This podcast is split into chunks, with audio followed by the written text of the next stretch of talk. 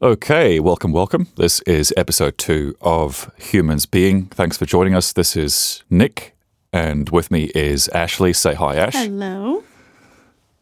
How are you doing today? I'm doing okie dokie. Good, good. So, in our last episode, we were talking all about God and, uh, you know, science versus religion. And uh, how do we draw the lines between what's right and wrong? Uh, you know, are we going to look through the microscope or are we going to look through the Bible? All that sort of stuff. And um, I think today we want to talk about identity and how we're sort of sold an identity, or there's a lot of industry that seeks to sell us a sense of identity, isn't there? Yes, yeah, absolutely. And I think a lot of that industry is in Hollywood. Yes, a, lot of it has to do with. I think we had uh, maybe we had touched on this the last time, but the formation of story and our our stories and our definitions and our terminology and our language that all helps to define who and what we are. So when it comes to identity, it only makes sense that Hollywood, who is in charge of a lot of the language and a lot of the story, would want to have control over that. Hmm. Yeah, I think we often make the mistake of thinking that politics drives culture, government drives culture, but I think it's the other way around. I think, I think um, politics is downstream from culture. Yeah, definitely. Because i if you think about it, it's the it's the people who, uh, in in a way, not all the time, but in a way, it's kind of the people who appoint the leaders or the people who allow the leaders to come into being. So, a lot of times, our values end up being reflected in the in the politics. Yes. And I think, unfortunately, perhaps now more than ever, we're seeing this big crossover between politics and entertainment. Mm-hmm. I think it, it's always been there, but it's I don't I feel like it's never been to this level. Like we're seeing films, you know, sort of cater very specifically to identitarianism and to uh, small, very vocal internet minorities. Yeah.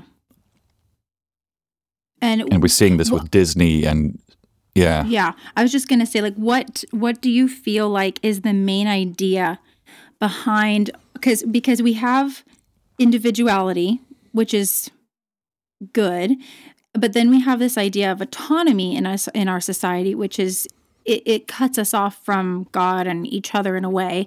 But then we also have a weird form of tribalism where we have these uh, it's it, it's uh, everything I feel like is in contradiction with each other um, because it's a paradox that can't exist. You can't have someone who is absolutely autonomous and be in a tribe. Like you can have someone who's an individual and be in a tribe, but not someone who's completely autonomous. Does that make sense?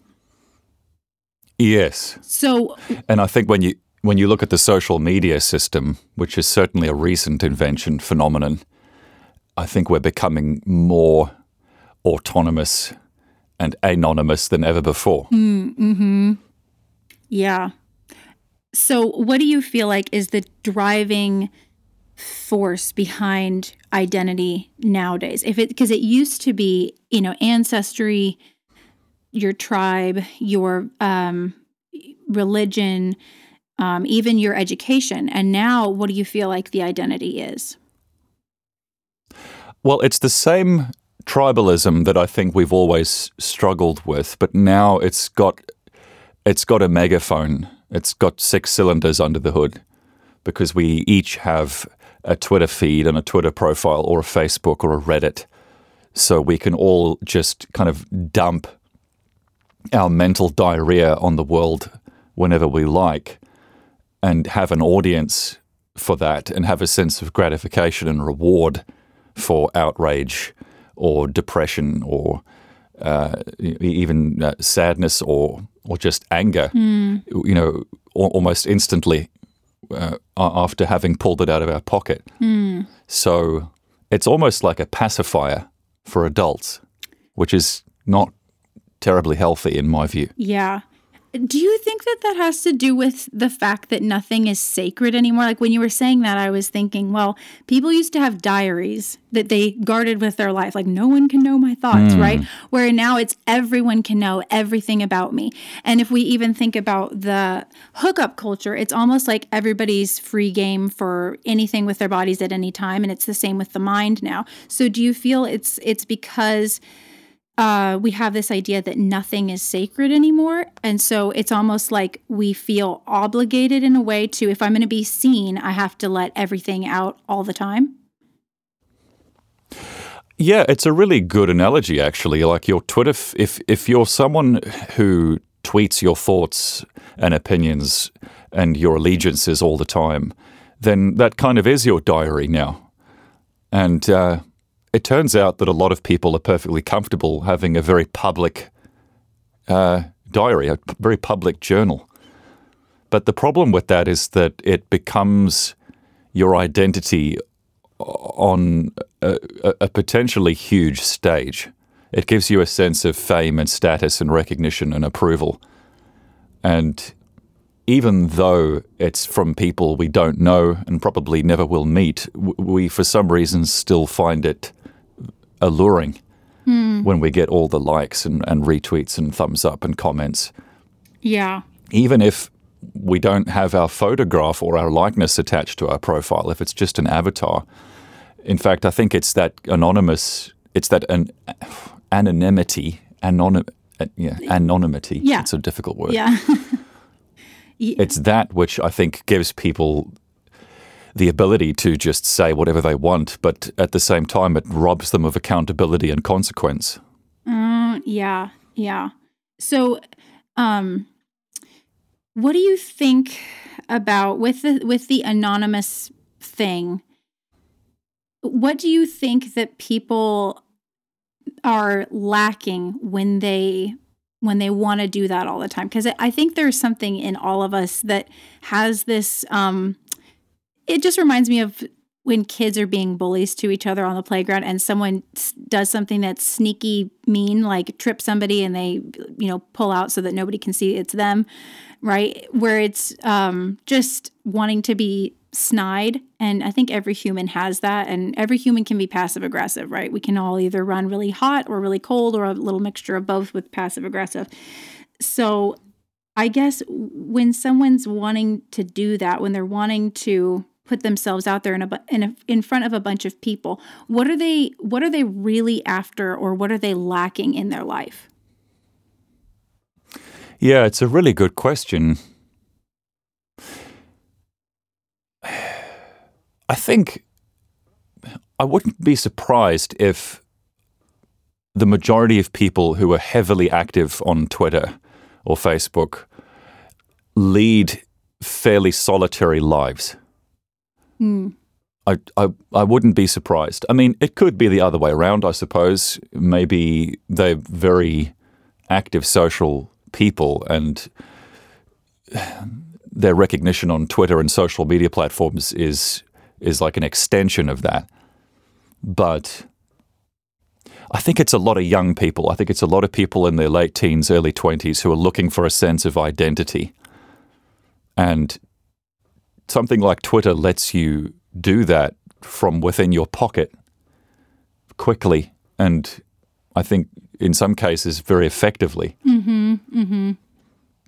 Yeah. But it's not your identity. This is kind of where we're going to tie things back in to the theme of identity and how Hollywood tries to sell it to us and lies lies to us about it.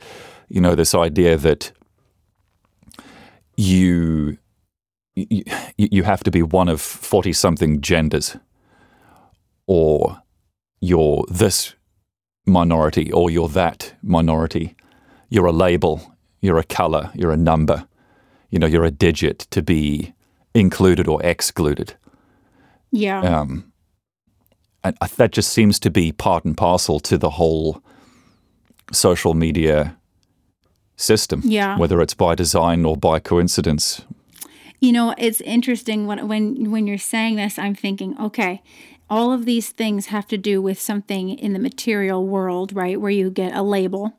And then people who get upset about that, they want to just identify as themselves, right? Like I'm just myself, I'm going to be autonomous. Nobody else matters. It's just me. So both mm. ways though deny the existence of God. Because if you if you find your identity only in the material world, well what's the what is there? There's gender, there's fame, there's uh you know how how morally good you are how morally bad you are what kind of car you drive right like there's all th- those labels and then if you go by just yourself then i mean it's anything off the top of your head is is holy, right? Like nobody can touch mm, it, right? It's pride. So yeah. if you find your identity in only the material realm, you're either left with what everybody else says about you or what you say about you. Mm. And neither of those is very good, right? So oh, No, both paths lead to pride, I think. Yeah. So um, maybe we can because I, I want to tie it into you know how well what is our identity and how does God see us? Because if we are more than flesh like you said in our last episode well what are we? You know? Some mm. a hmm. really good scientist one time said um, you can cut my arm off and that's not me. You can cut my leg off that's not me. You know if you keep whittling at me you'll get to me. But what i am is something that is you can't even see it. My spirit is something that you can't see. Um and we're always busy trying to label ourselves with things that we can see instead of using the material world as something to express what God has made us. Does that make sense? We're like trying to reverse Absolutely. yeah, we're trying to reverse engineer something and go to the the outcome instead of the source for the meaning. So, um I don't know, what are your thoughts about on that? Yes, I think we've we've always had an obsession with materialism and consumerism. That's just part of the world we've created, unfortunately. And I think now we're seeing this huge surge in narcissism as well. Mm-hmm, mm-hmm. This obsession with yourself. Yeah. Um, yeah, I think social media is um, very effective at blowing that up. Yeah. Okay, I have to ask you do you know the myth of Narcissus? Uh, something to do with a body of water. Yes. Anything else? No. Okay. Can I tell it to you really quick? Yeah, absolutely. Okay, because this is why mythology and story is important. Because when you know these things, you can go, ah, I see this in the real world now. So Narcissus was a beautiful man who all the all the girls loved him. Everybody loved him. And there was one nymph, so that's like a tree tree spirit named uh, Echo and she would i can't remember why but she was cursed by the gods. I think it was because she was beautiful and the gods were angry with her for being so beautiful. So they cursed her to only be able to repeat back what was said to her. So she would she fell in love with narcissus and followed him around and only was able to echo back what he said to her. So he would wander around and then she would just say back what he what she heard him say. And then um, he looked into a pool of water. He never he never looked behind him to see where Echo was. He was just always focused on what was in front of him. And then one day he looked into a pool of water. He saw his own reflection. He reached down into it to kiss it because he fell in love with his own reflection and drowned in the water. And then what popped up near the water, right where he had been, was a um, a narcissus flower or a daffodil is what people normally call them now. Um, oh. But so the whole idea about the echo following you, right, where you're only able to ever hear your own voice, and then you fall in love with yourself and you die.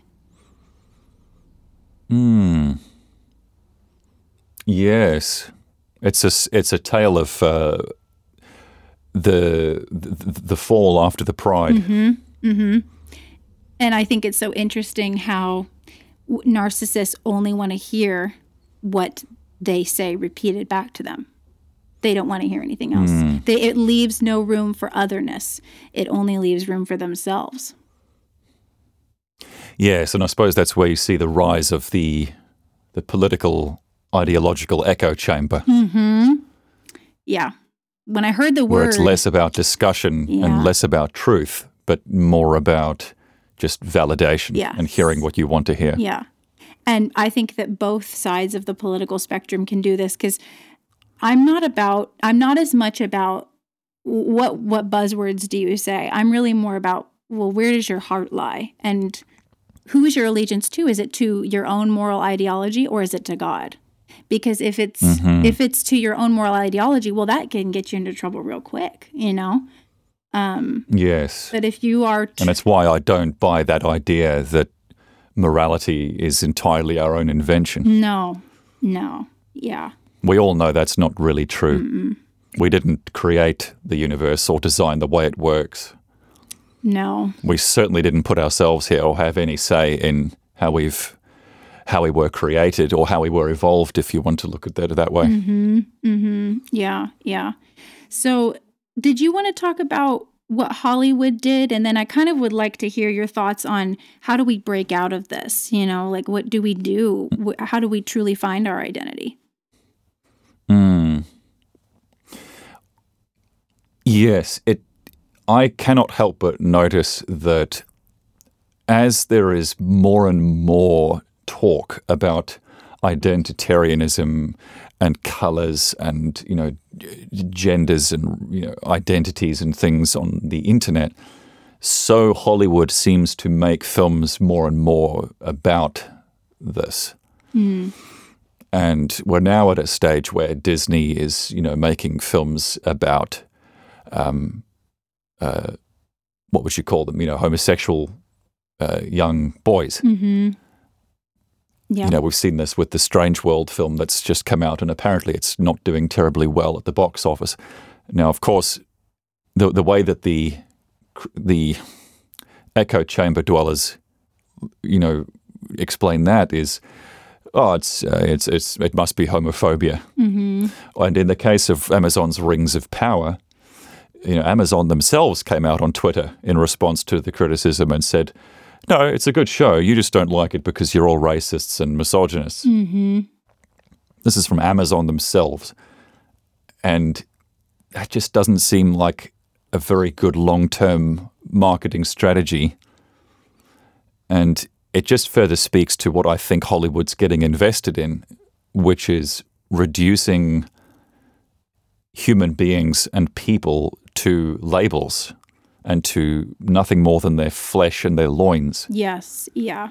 Yeah. I think I think we're slowly forgetting that we're so much more than our loins. Mm-hmm. But as things like atheism and godlessness, you know, slowly takes over the world, I, I, I think we're going to, unfortunately, identify more and more with material uh, things and flesh. Yeah. And and I, I wonder if part of this too has to do with the shallowing of the human soul. Like the the the I call it being illiterate because people don't know their own story anymore. They don't know the story of the Bible. They don't know mythology. They don't know the the depth of their own soul. And and when you are constantly it's kind of like when you eat only junk food. If you only ever put something into your body that's bad, and like, there are kids who have done this from the time that they're really little, they've only really had bad food. They are their bodies are not running and doing the things that they're designed to do. Like there's even little kids who have huge hormone shifts when they're like four, you know, and that's of course that's going to mess you up, you know. So if you are putting something into you that is not designed to be there, it's going to cause a problem. It's like filling your car with the wrong kind of gas. So Are you talking about like the transgender uh, stuff, like the therapies and the the the, the hormone cocktails and, and the Um, well, n- well, that too, I guess. But I'm just talking about um, what humans ingest as far as story, um, because it does reflect in the material world eventually. Like y- you can't push something metaphysical that far without going physical. Like eventually, these kids will start saying, "Okay, now I am something different in my body." But I'm just saying that when you give a human something that they're not designed to ingest or that's not um, uh, they're not designed to take it in some there, there's going to be some reaction that causes something to go wrong right you can't i can't put put too much pressure on a bone without breaking it eventually and i feel like Mhm. with um with humans it's like we are we we have taken away all the different um, shades of our emotions except for a few. There's only a few emotions that we've been given left over, and most of them are sexual, I would say. Probably because it's Yes. the, I think it's the most readily, e- easily um, available emotion for a lot of people and if- they haven't been fostered in other emotions like if you if you only ever see maybe this is what's tying into disney too if you've only ever seen love as if that comes to your mind and the only thing that you think of is sexual then if you are told that love is the most important thing well then you're going to pursue sex right? And our world has always glorified sexuality it just that's human nature it just does. But there's so much more to life and to love itself that people are living in a they're they're living in a thumbtack instead of living in an ocean. Yes.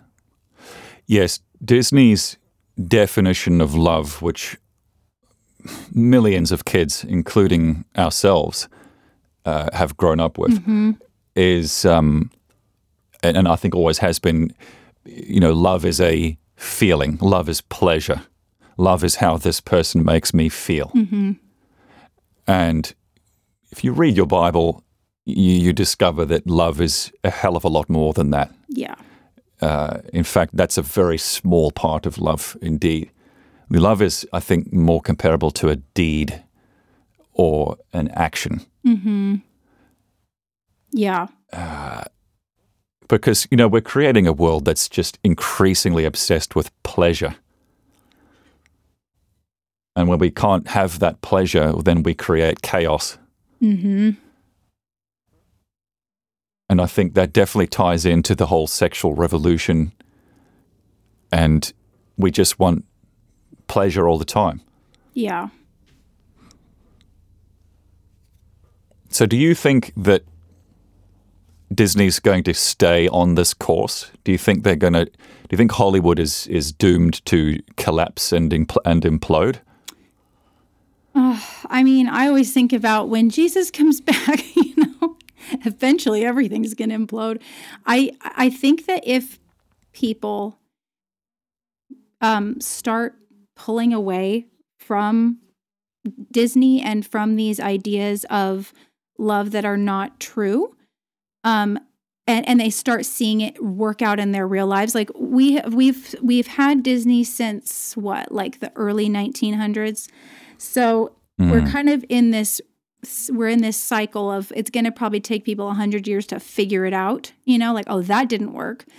Um and i do see more people there are a lot of young people coming to know jesus. There are a lot of young people who start who are starting to read the bible and they're starting to realize i was stolen from i was lied to i was handed something that was an imitation of something that's much much deeper than that.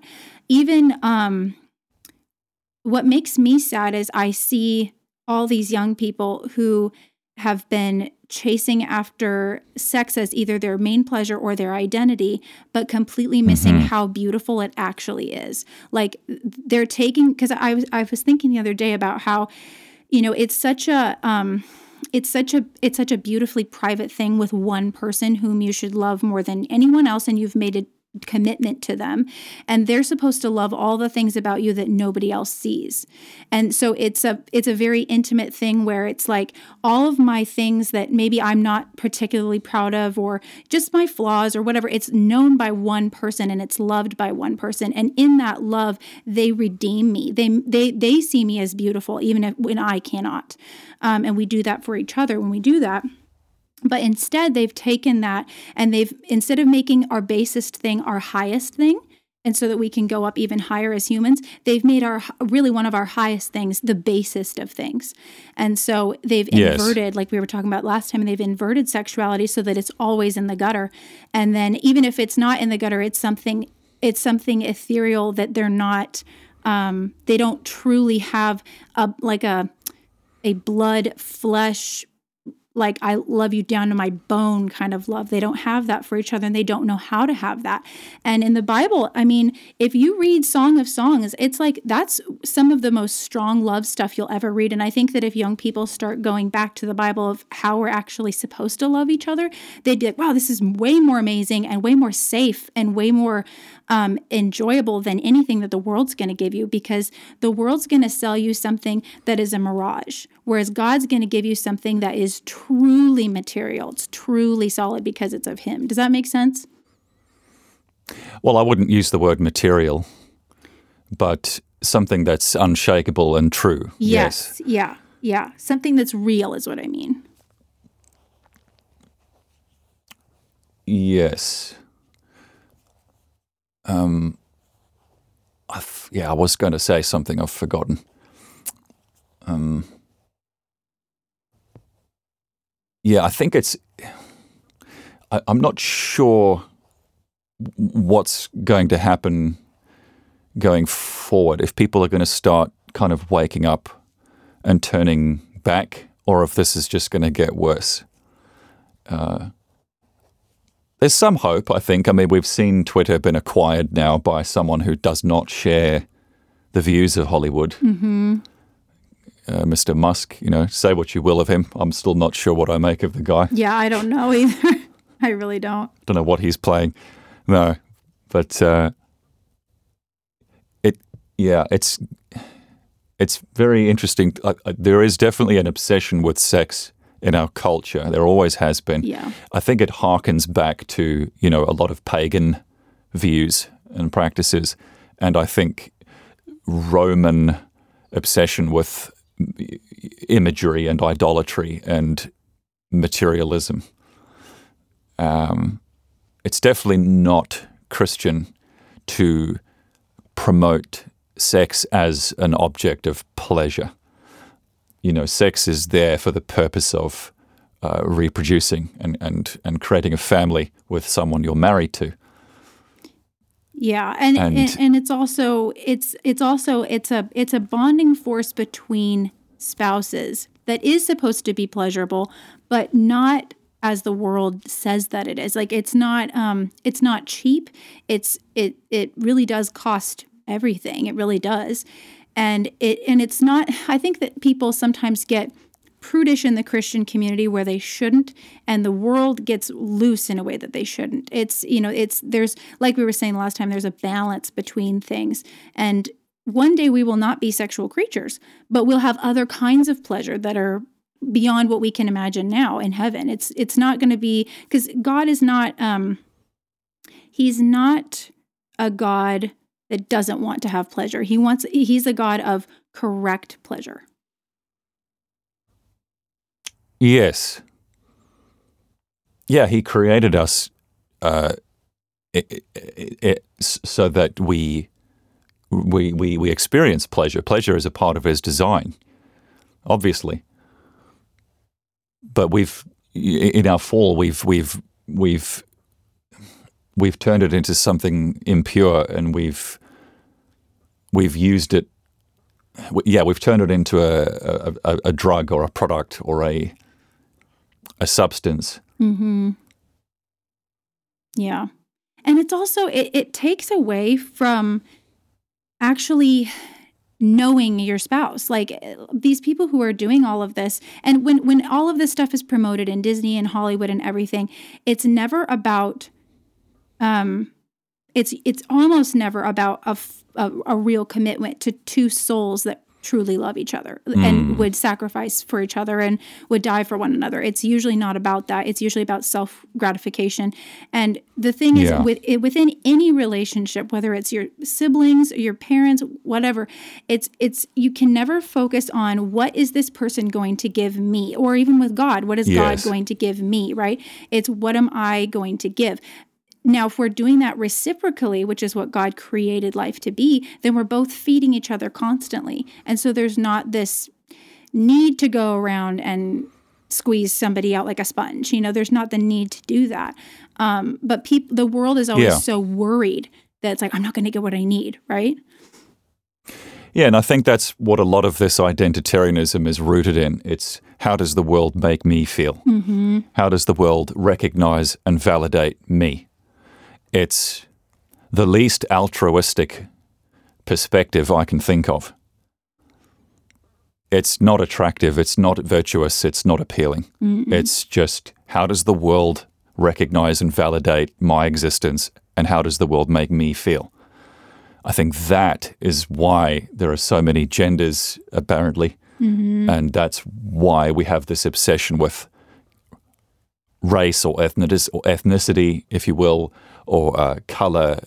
Or, you know, I, think eventually we're all just going to be digits and numbers. Yeah. I mean, I, I know that sounds kind of silly, but I don't know. Give it a couple of decades, might think things might get interesting. I think we've we've got a lot to see yet. Yeah. And and so what do you think about someone who hasn't found their identity in the correct way? What would you say like how do you start finding your identity? What what even are we as people? Like where would you start?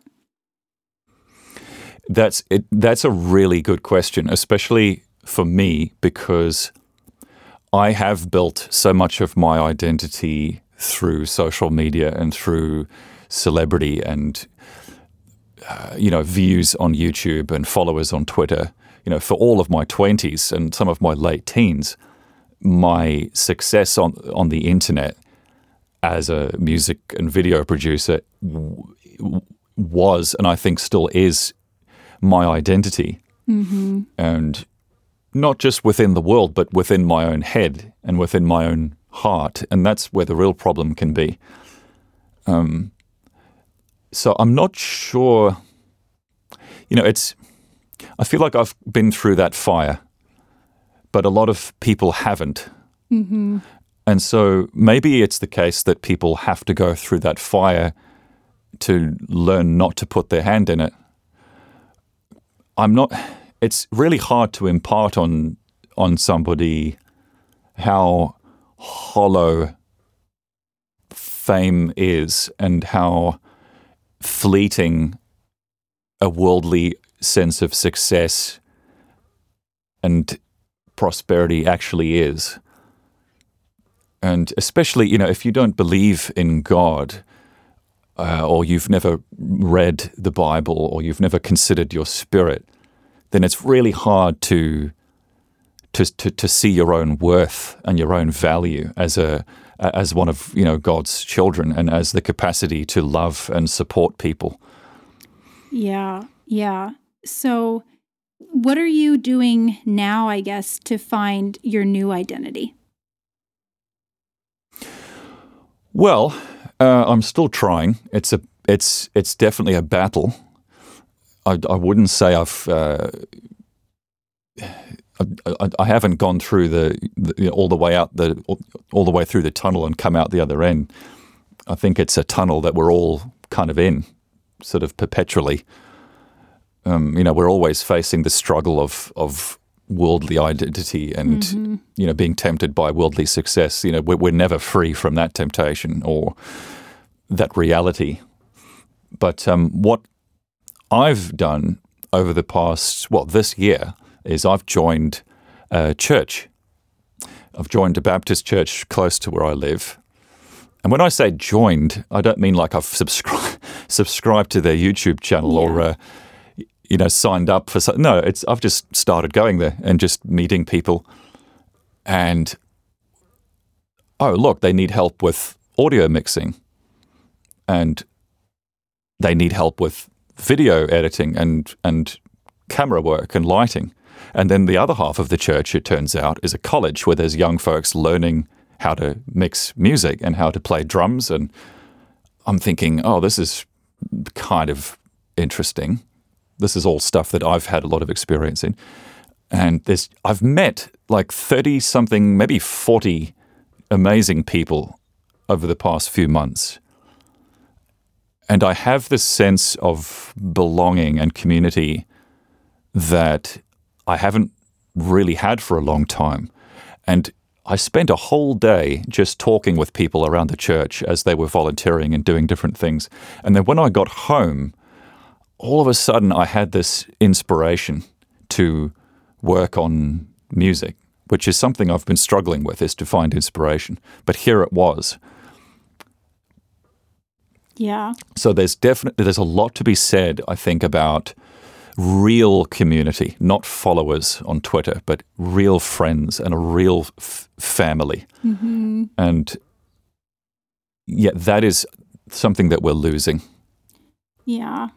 And um I, I think I think that it's really awesome that you are making human connection because God designed us for that. He designed us for human connection. And when we, like you said in the beginning, we want to be anonymous, it's safer, but it's not real.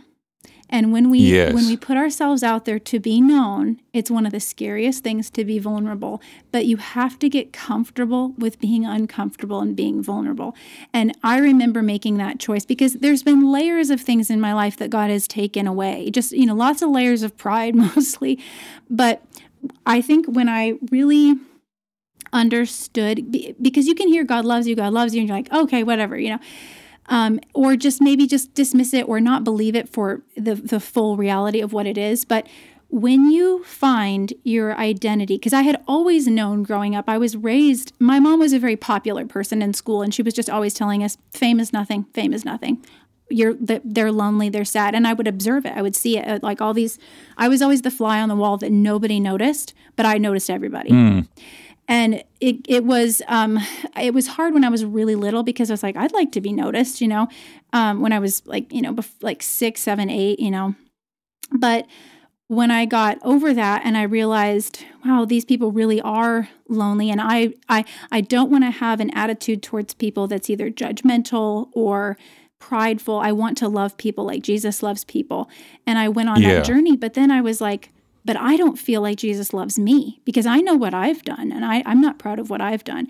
And so I had to find my identity over and over again in the fact that God violently loved me, like loved me enough to die a brutal death on a cross and he bled for me. So I think when your identity is in the fact that God loved you enough to bleed out for you and get his heart pierced for you and you know I mean like if that's your identity nothing else really matters especially if you hold Right. that in front of your face every day and you're remembering him you know Yeah, and the fact that he's given you life and the Yeah. opportunity to live, and he's he's put you on this planet where you're you can thrive and survive and experience all sorts of incredible things and people. Uh, you know, I think it's really easy to forget that l- life itself is a blessing and a miracle. Yes When you look out into space, there's a whole heap of nothing, man. Like there's just rock and space and gas. Okay, we can talk about alien civilizations, you know, thousands, millions of solar systems away. All right, fine. But that's not our reality. Mm-hmm. It probably never will be. This is our reality here, and it's very clear. this is what this is where God's put us. yeah uh, But you, so, so, so when you were a kid, you weren't Mrs. Popular. oh no no no Or, no yeah. no i was um i was always very quiet um really overlooked um I I had a I had a few friends, but it, I was just more. I would say sometimes that I think my judgment of people kept me on the outside. My fear of being known kept me on the outside, but also just my personality is weird. I'm you know I'm a quirky person, you know. So I have been like the the stuff that I think and speak now is stuff that I thought of as even a kid, and I would ask kids like, "Have you ever thought about this?" And they would look at me and say, "No, I never have." And it was kind of lonely, but So you were a bit like Hermione in Harry Potter. uh, I've never watched the films, but probably, yeah, I was probably just kind of out, out there and you know, uh, yeah, just in my own, you know, I, and I could always observe people. And I think what I what I find my my deepest joy in now, instead of being like, oh, you know, nobody's noticing me, it's like let me study these humans so I can love them better. Because I, I have a lot of insight on things because I lived on the outside for a long time. I got to watch a lot of interactions with people. And Hmm. so I and I I find a lot of joy now in I learned how to extrovert. I learned how to be in groups of people and to make and to not be self-conscious and to just think about others. And I think that's I think that is truly a, a a difficult thing for an introvert to do, but it's one of the most freeing things because then you're not um, you're not con- constantly anxious about what people are thinking of you. That only keeps you from being able to really interact, and it keeps you stuck in your own world. And I don't want to be in my own world. I want to be in other people's worlds because that's what God made me to do. Um, right. You know, so Yeah, see, I, I've had kind of the opposite experience. You were saying that your your mother was quite popular when mm-hmm. she was young, but she's been adamant in teaching you not to pursue, you know, popularity or worldly success. Um, I mean, I, I don't feel like my parents really steered me one way or the other in terms of chasing a career or popularity. They were always just supportive of, you know, whatever. And I think that's, I'm, I'm grateful for that. But um, when I was a kid, I, I had this same fascination with fame and recognition that I carried into carried well into my 20s. So I would draw things and then take a huge amount of pride in the fact that all the kids were crowding around and taking a look at what I've drawn, and um, or if it was playing the drums. Um, I got more humble, sort of around ten years old, for some reason.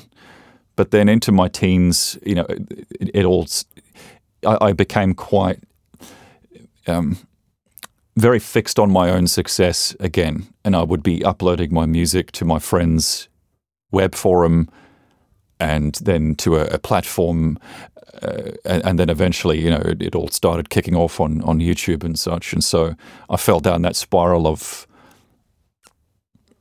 turning myself into a an outlet, in, into a figure.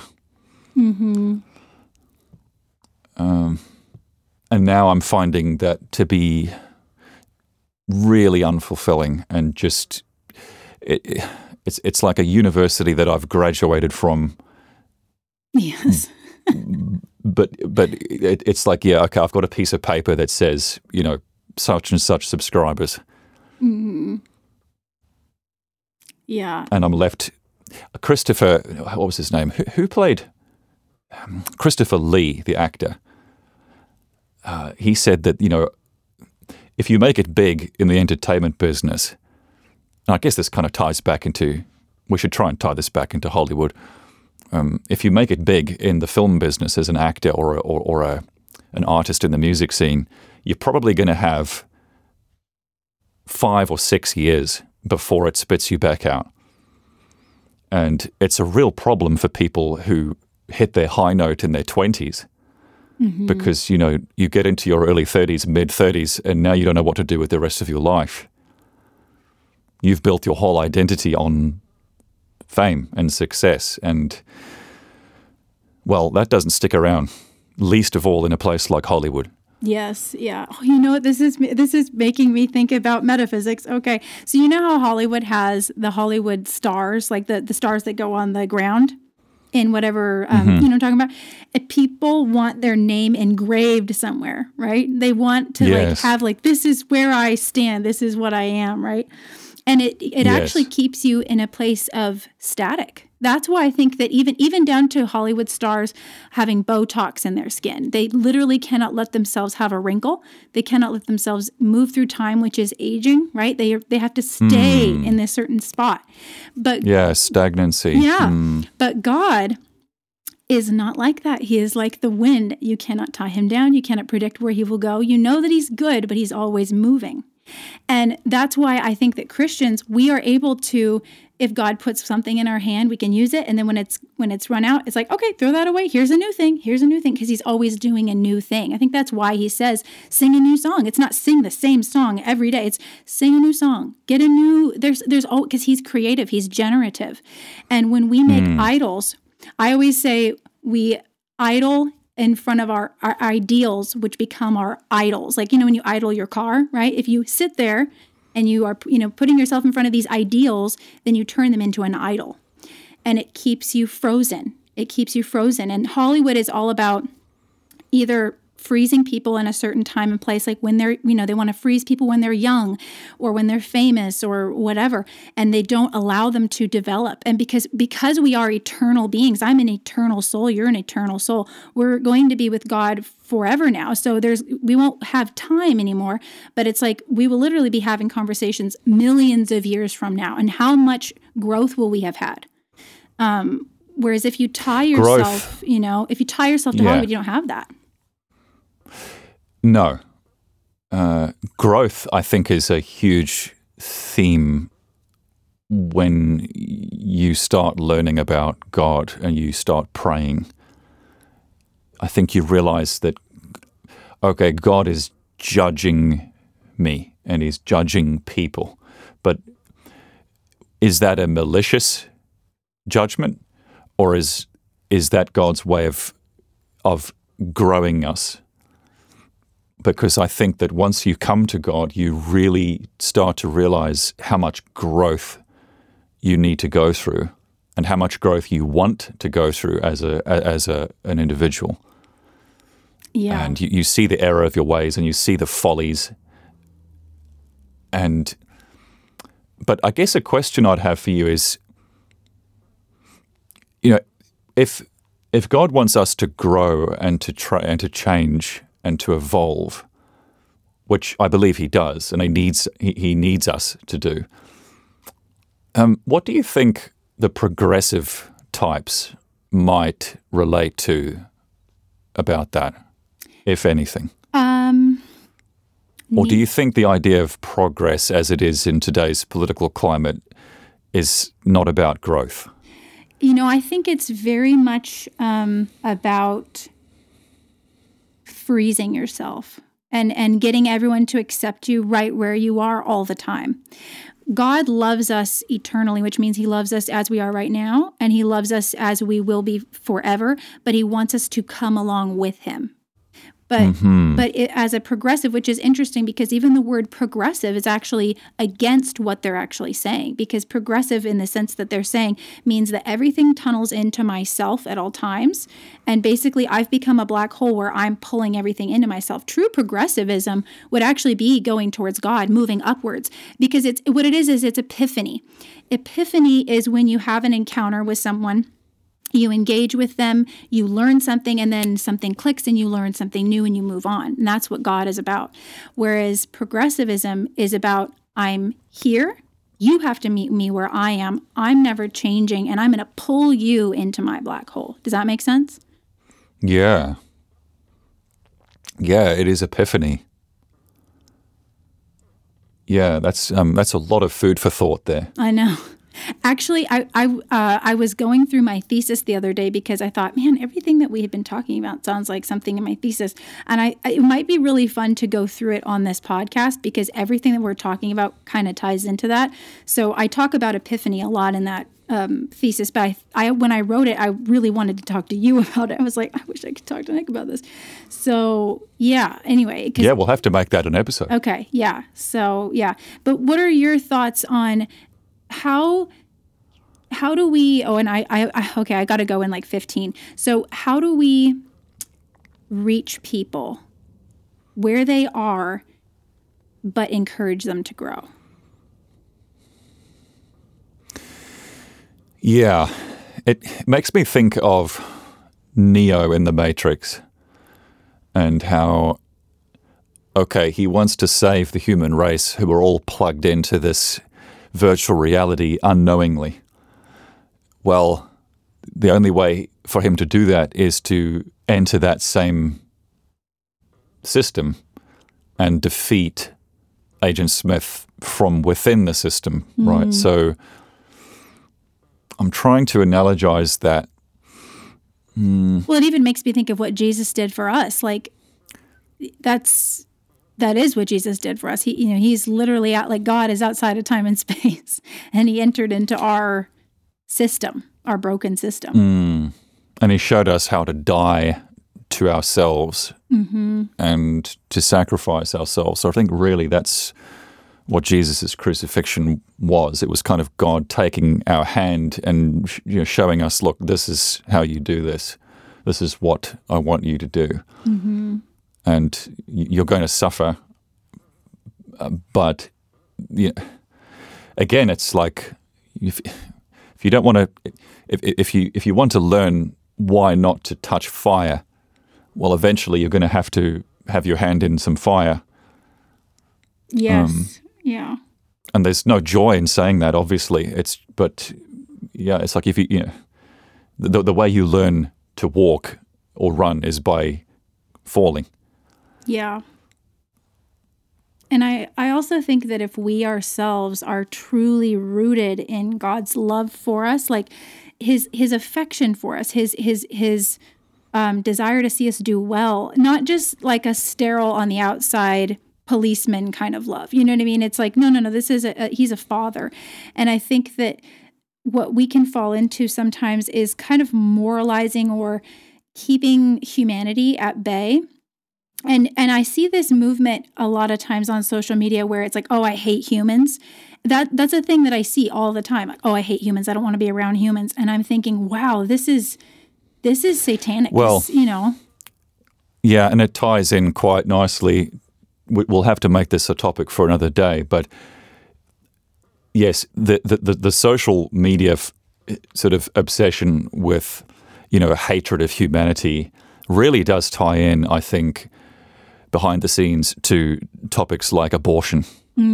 Yeah. And you know a suicide acceptance. Like we need to have more abortion clinics and we need to have more therapy centers for people who want to commit suicide and help them do that. Yeah it's just for me it, it's just all out in the open. And I, my mom just had me read an article about um, these groups of people who want human extinction, and it ties in with that. And what I what I mm-hmm. see is that humans do know that we're broken. We know that we're broken, but Yes. we can't we can't undo our brokenness by killing ourselves because we are eternal. So we will just end up suffering somewhere else. If we're not with god we're going to suffer somewhere else. We're going to suffer in hell. It's it's just it's a mm-hmm. metaphysical fact. It's not like it's not even like god sends us there. It's just if if it's almost like a magnet repelling you know if we don't if we're not with him mm. we're going to be somewhere else. And what I see is that humans know that we're broken. We don't know how to fix it. So we just want to erase everything instead of seeing that, wow, humanity is really broken and we're going to need God to intervene and fully like redeem the earth, which is what's going to happen when Jesus comes again as, um, like in the at the end of when all time wraps up he's going to be the king of kings and he's going to rule and reign and we th- those of us who have loved him and believed in him we're going to you know be under his authority as the perfect king. Um, but humans would rather kill themselves than not be under a king. Yes and jesus does warn us about false messiahs. People will come to impersonate me he says. So we need to be aware of that. Yeah. Yeah. And, but the other thing I was just going to say is that if we are rooted in God's love for us, we can give that love to others, not in a nicey nicey way, but in a, in like a, in a way like a doctor does. You know, Jesus is our doctor and we are called to be, you know, doctors to the, to the rest of the world. And that doesn't mean saying everything that they want to hear.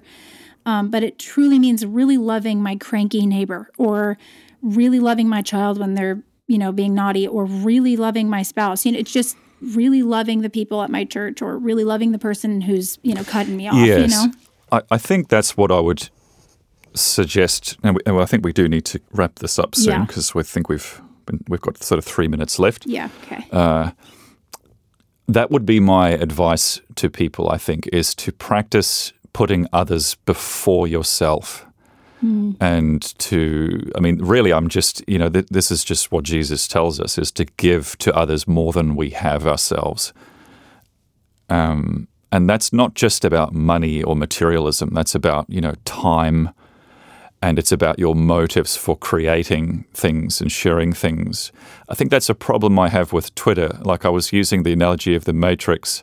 You know, I think it's really interesting. Like that film is a whole podcast episode in oh, itself yes but um, the, the the imagery there is just insane. Like Neo had to fight the nature and resist the temptations and the nature of the Matrix. In fact, that's literally what happens. There's a scene where someone's written a program that creates a really sexy, beautiful girl to walk past Neo at a, at a strategic time, and. Um, you know, Jesus does the same thing. The Bible, he says to spend 40 days in the desert, you know, resisting the devil and Um, I was to, to try and link this back. Twitter, I think, is not the best place to practice selflessness. Unfortunately, like it, it's a great place to to sh- to spread the good word, but I always find that even if I'm using my Twitter profile to share someone else's work, I'm still kind of sort of doing it as a means of lifting my own public image and my own brand. You know, like, look how considerate I am. Look how uh, altruistic I, I, I can be. And that's another thing Jesus warns us against is is giving for the sake of appearances. You know, don't let your left hand know what your right hand is doing. Yep. Yeah. Definitely. Yeah, and I think that the best Twitter tw- Twitter interactions that I've had with people have been um like there's actually been a couple of people on there who have a lot of health problems like I do, but were not Christians and I was actually able to tell them about Jesus on that platform, but it's not like in the public arena. You know what I mean? Like I I mean I always post things about God and I don't you know, it doesn't it, it doesn't matter to me one way or the other, but I think that as I think what I'm concerned about now more is my close relationships and my relationships with um if I am going to put something out on social media or whatever, like you were saying, it really has to be about your motives. Because I mean, you can even share God for the wrong motive. You know what I mean? Like you're saying, like, mm. look at me, I'm a Christian, right? Yes. So it's like, oh Lord, please, you know, just break my pride. I know I've got pride. You know. Yeah, So I pride think, is yeah, very cunning. It's insidious. But I think the the less we think about ourselves, like you're saying, that really is the key. Because when you're truly thinking about the other person, um, you, know, and for me, one of my things, and you know this, um, I am very enthusiastic, and I just am enthusiastic about many things. And sometimes, w- when I would walk into the room, I would be very enthusiastic with my sister, and she's tired; she's been working all day, and I would just be able to see the look on her face, and I would say, like, instead of getting offended or being like, "Oh, she's not," you know, meeting me where I am or whatever, just saying, "Okay, she just doesn't need me to talk about this right now, and I just need to be quiet," you know. And that's hard for me because Yeah, I'm up in my place. room all day, not saying anything to anybody a lot of time, you know. Um, and I, if I'm thinking a lot, that's you know, because I'm like, I gotta share these ideas somehow. Um, and I like to do that with live people versus just putting things out on me. But I, but but Lexi and I have we have a better relationship now because of that. Because I ask her when can I tell you about this instead of just you know. So I think it's just always thinking about the other person more than yourself, and that's just hard. It's just human nature makes it hard. It is, and it's uh, it's increasingly more difficult.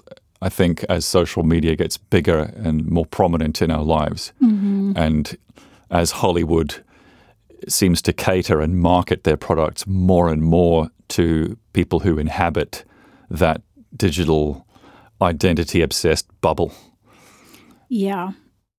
And so I think if people are going to break out of it, they have to do it purposefully. Yes, like consider your motives for tweeting something online or posting something. Even if you're posting someone else's work, just take a quick moment to think about why. Um, like I'm engaging with this person, I'm saying thanks or I'm replying, but I am doing it in a very public square. And there is bounce back for me and my brand. So, what are my motives here? Yeah. Um, I don't think it's wrong to be on social media. I don't think it makes you. Mm, I don't think it speaks ill of you. It doesn't you know, make you any any uh, more sinful than I am. But uh, it's a it's yeah. I think it's it, it's like Alice in Wonderland. You know, eventually you, you've you've you've got to find your way back home. Yeah. And I think the main thing is that Hollywood will always tell you that it's about you, and God will always say that it's not. Yes. you know, and that He's the one who truly loves you. Whereas all these other eyeballs on you, they're not going to really know you or love you. But in heaven and, and with true believers, true community, you can be known and you can be loved for who you really are. Yes. Yeah, it isn't God's intention to condemn you. It's God's, I think, it's his, um, it's almost his pact with us and his requirement to judge us in his moral purity and absoluteness. And that's something you don't see on social media. Uh, if, if you say the wrong thing or you, you're guilty of the sin of free thought or wrong speech, wrong think, everyone on there will will condemn you to hell Yeah. Because they they've fallen into godlessness. And that's a very good point because they pre- they preach acceptance, but they at the at the end there's no love. Whereas God Yes. says there's certain things you got to do to be in my house. Like you you can't you know you can't do this and you can't do that, but I want you here. I really want you here. And I think that that's what is so freeing about actually being with God. He's he's like I know no I'm not giving up on you. But this behavior's wrong. And the reason why I'm getting rid of it in you is so that we can be closer. It's kind of like when you have a dog that needs to be rehabilitated. If they're a biter, you can't take them out in public. You can't have them be with your children. Mm. But once that dog becomes gentled, they can they'll you know they'll they can sleep with your child. They can be you know like in your space all the time, and that dog is so much happier than being chained up outside in the fence. Uh, yes. Well, yeah, if we're talking about dogs and pets, then they can sleep with your kids. Yeah. Yeah, yeah. So you know, but yeah. So yeah. Any Yeah. final thoughts? I think we've uh, summed it up really well. Cool. I think Yeah. that's plenty of food of thought for one episode, and you Yeah. need to go. Yeah, I do. I need to get rocking and rolling to my appointment. So, alrighty. Yes. You want to close us out. Okay, out? well, this has been episode two of Humans Being with Ashley and myself, Nick. Uh, wherever you're listening to this, thanks so much for your time. I hope you've found it in- interesting. Uh, we don't have any plans on where to put this just at the moment, but I think we'll figure it out in time. Yep, we will. Uh, if nothing else, it's just a really, really, it's it's it's great having uh, these conversations with you, Ash. Thanks so much. oh yeah, thank you, Nick. So we'll see you guys next time for episode three. Sounds good. Bye, guys. See ya.